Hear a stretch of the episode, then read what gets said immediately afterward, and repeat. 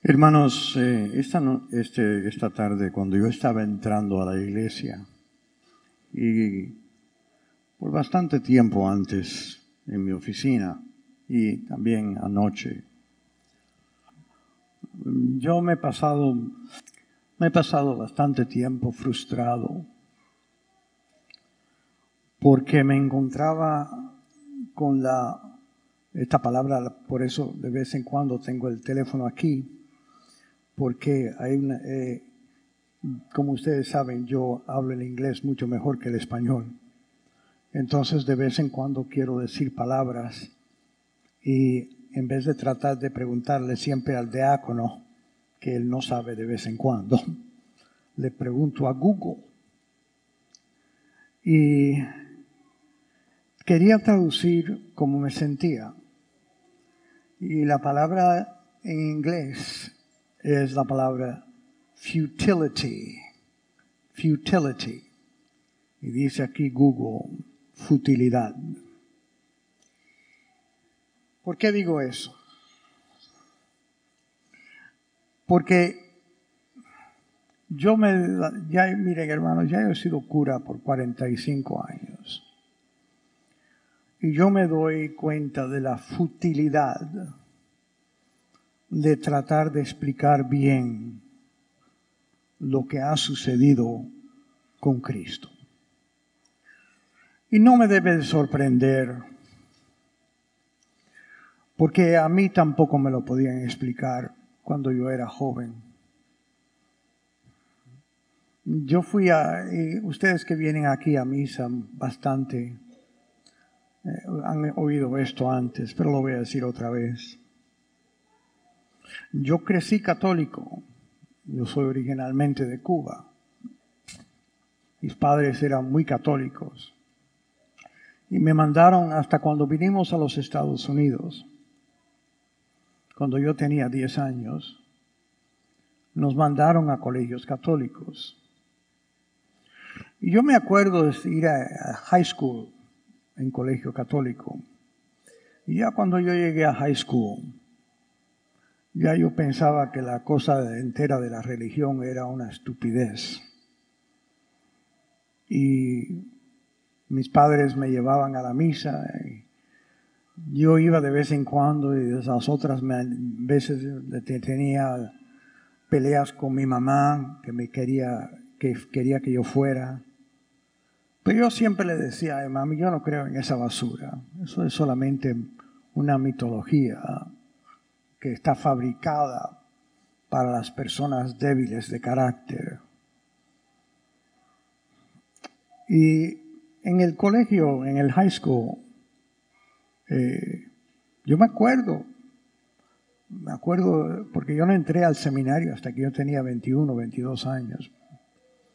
Y cuando yo estaba en el high school, yo me acuerdo de los curas y las monjas que entraban a enseñarnos la religión y nunca se me olvidará cuánto nos decían, ah, Dios te ama y Cristo murió por ti. a, mí nunca, esas palabras nunca me tenían mucho sentido. Primero, Dios me ama y yo pensaba, ok, que me ame. Mami y papi me aman también, ok, ¿y qué? Pero ya no tenía sentido. Y cuando te decían, Cristo murió para salvarte, yo claro que me quedaba callado, porque no quería que las monjas o los curas me, me preguntaran algo y tuviera que, hablar. Pero dentro de mi corazón yo estaba diciendo, eh, ¿qué es eso? Es una, es una tontería. ¿Qué es eso? Dios murió por ti. Yo no se lo pedí. ¿Qué? Así que para mí, cuando yo predico, especialmente en domingos así, cuando yo creo que hoy tenemos el doble o el triple de la gente que normalmente viene, yo sé que la mayoría de la gente que viene dos o tres veces a la misa al año, y muchos de los que vienen hasta los domingos, que vienen obligados de vez en cuando, yo sé que muchas, no todos, pero muchos de, esas, muchos de ustedes están sentados ahí diciendo que cura, cabe, que tenemos otras cosas que hacer. Y están aquí porque alguien los saló por la oreja, que tienes que venir, o por complacer a mami, o algo así. Y yo entiendo eso. Yo estaba en el mismo lugar. Es que eh, el misterio cristiano no se entiende bien, es muy duro de entender. Es muy duro de entender hasta que tú no tengas las experiencias de ser humano, que especialmente, no totalmente, pero especialmente los jóvenes no tienen. ¿Y cuál es la experiencia esa?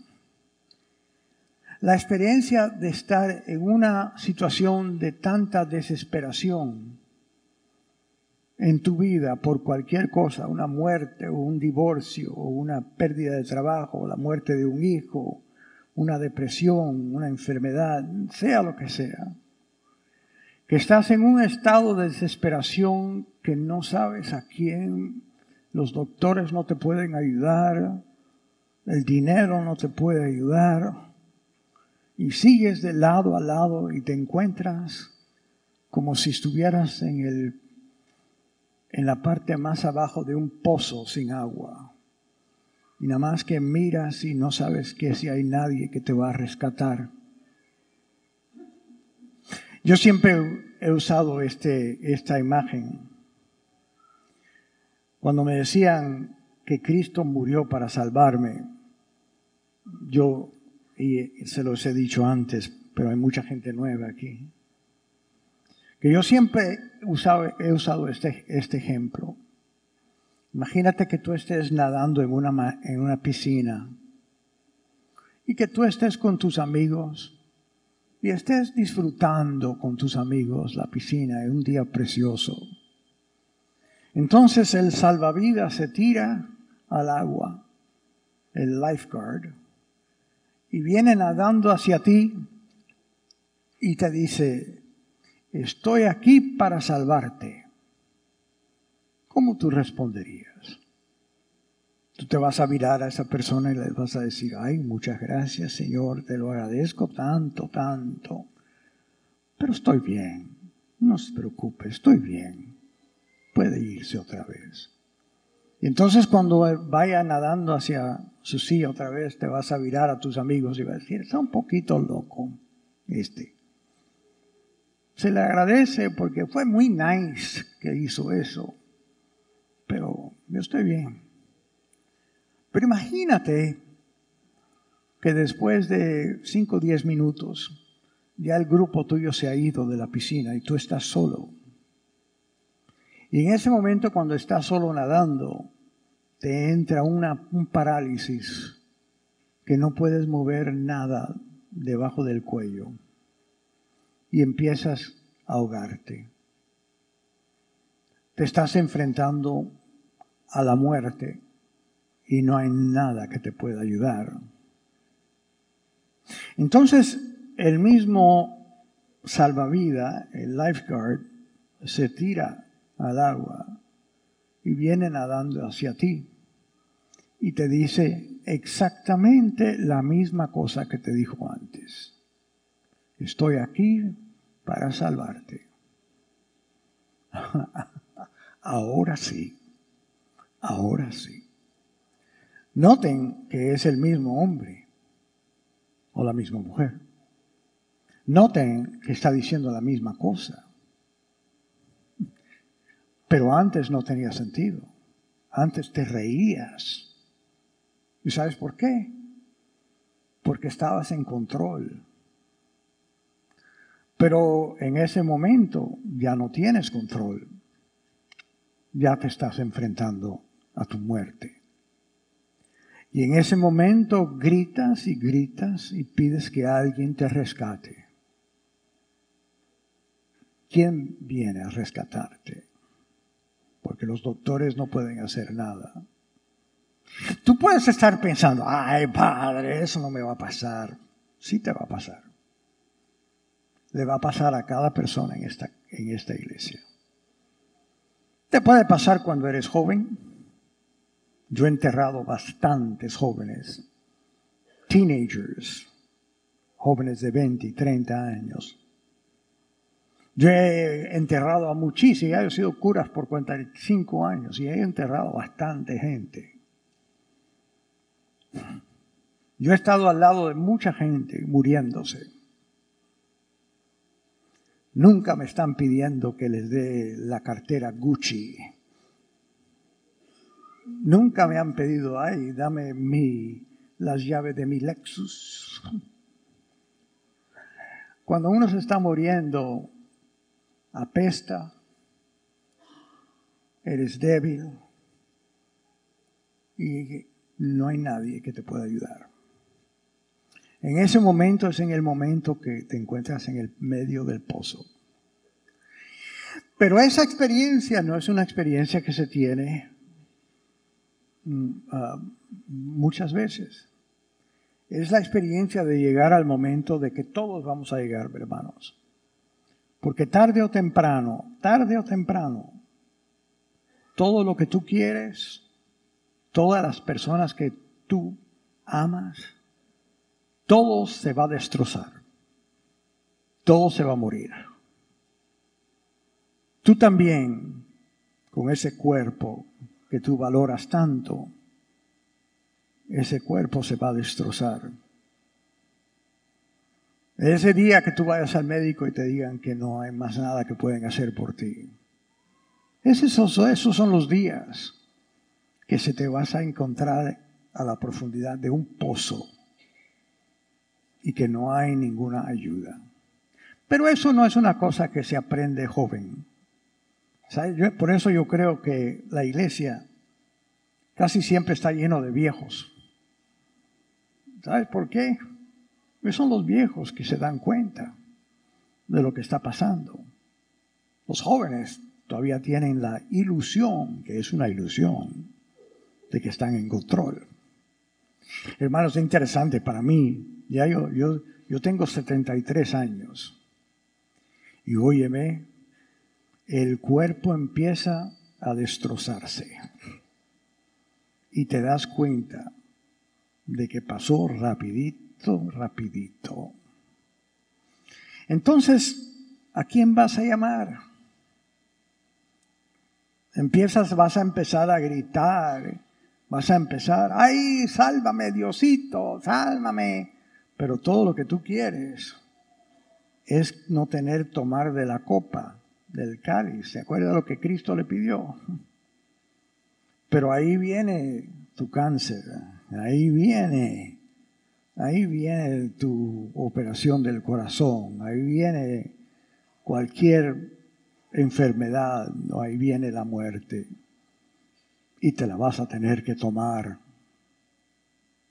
entonces en ese momento, ¿quién va a estar ahí contigo a la profundidad de ese pozo? ¿Quién va a estar ahí? Es interesante, hermanos, yo quiero repasar con ustedes parte de lo que dice la segunda lectura. Déjenme, déjenme enseñar esta lectura que viene de, de la carta de Pablo a los filipenses. Oye, oye esto, pensando que tú estás en el pozo y que ya tu vida se está acabando y nadie te puede ayudar y estás gritando, ayúdenme, sálvenme por favor, alguien, sálvame. Oye esto, Cristo, siendo Dios, no consideró que debería aferrarse a las prerrogativas de su condición divina, sino que por el contrario se anodadó a sí mismo, tomando la condición de siervo, y se hizo semejante a los hombres. Así, hecho uno de ellos, se humilló a sí mismo y por la obediencia aceptó incluso la muerte, una muerte en la cruz. Para ahí. Nota lo que está pasando. En ese momento, cuando nadie de este mundo te puede ayudar, Pablo nos está enseñando el Dios que te ha, la vida entera has aprendido, pero nunca pensabas que lo necesitabas. Nota lo que dice Pablo. Pablo empieza así. Cristo, siendo Dios, aquí arriba, siendo Dios, aquí arriba, no consideró que debería aferrarse a las prerrogativas de su condición divina, sino que por el contrario se anudó a sí mismo, tomando la condición de un siervo, no solo un hombre, un hombre rico, pero de un siervo. Nota cómo está bajando. Y se hizo semejante a los hombres. Así hecho uno de ellos, se humilló a sí mismo y por obediencia aceptó incluso la muerte. Y una vez muerte en la cruz. ¿Notas el movimiento? Cristo comienza aquí con Dios y poco a poco se hace hombre, pero no solo hombre, un hombre pobre, un esclavo, condenado a la muerte, no solo a la muerte, pero la muerte en la cruz, ridiculizado, abandonado a la más profundidad del pozo. Donde tú estás, allá abajo, en el pozo, donde tú estás ahí solo. El Dios que estaba aquí empieza a bajar y baja. Y en ese momento, cuando ya tú piensas que no hay ninguna respuesta, que no hay ninguna, ninguna esperanza, ¿te acuerdas de que te enseñaron algo cuando tú eras chico? De que había un Dios que te llamaba el Salvador. Y que ha descendido a ese pozo y te está dando la mano. Y en ese momento te vas a dar cuenta de lo que quiere decir que has estado siendo salvado, rescatado. No te va a sacar solo del pozo para que no tengas que sufrir. No, no. Acuérdate que Jesucristo dijo, el que no pueda cargar su propia cruz y seguirme, no puede ser mi discípulo. Pero Él baja a la profundidad del pozo para decirte, no te preocupes, yo estoy aquí contigo. Yo, tú, sígueme. Tú sígueme. Y nota lo que te dice, porque Cristo te está diciendo, el que no pueda cargar su propia cruz y seguirme en ese momento te vas a dar cuenta que escapar no puedes, ni Él te está dando la opción, no vas a conseguir el milagro, pero sí vas a conseguir lo que siempre habías deseado. Y es que Él te va a decir, aquí te voy a dar la opción de si que me sigues todo lo que tú amas si tú me sigues, todo lo que tú valoraste en este mundo, todo eso va a estar restaurado si me sigues. Eso es lo que quiere decir este día. En este día estamos recordando lo que puede que no tenga sentido para ti ahora, pero te lo garantizo, te vas a encontrar un día en la profundidad de un pozo. Y en ese momento, cuando nadie más puede estar ahí, vas a sentir una mano. Y esa mano es la mano del hombre que es Dios, que te habían enseñado desde que tú eras chiquitillo y que tú pensabas que era una cosa estúpida. Pero en ese momento, si lo sigues, Él te puede restaurar. Esa es la mejor noticia que vas a tener. Así que hermanos, no sé, aquí probablemente en esta congregación hay gente de todo. Hay cristianos que son súper cristianos, que me dejan a mí en el polvo. Hay personas que no les interesa nada. Pero yo les garantizo a todos, va a venir el momento cuando vas a decir, ah, eso era lo que me estaban tratando de decir. Y es importante. Y por eso yo les digo a ustedes que son ministros que están aquí, o a ustedes que son padres que están aquí, sigan hablando de Jesús a sus hijos. Sigan hablando de Jesús a sus estudiantes, aunque los rechacen. Porque yo hice la misma cosa. Y va a llegar un momento que yo le doy gracias a Dios hoy en día que todas esas monjas y esos curas que yo desprecié cuando yo era joven, que no pararon de tratar de enseñarme. Porque cuando me encontré en la parte más abajo del pozo en mi propia vida, que me pasó cuando tenía 21 años, en ese momento todavía bendigo a esas monjas y esos, esas maestras y maestros y esos curas que me enseñaron que había una mano que me podía rescatar. Ese es Cristo.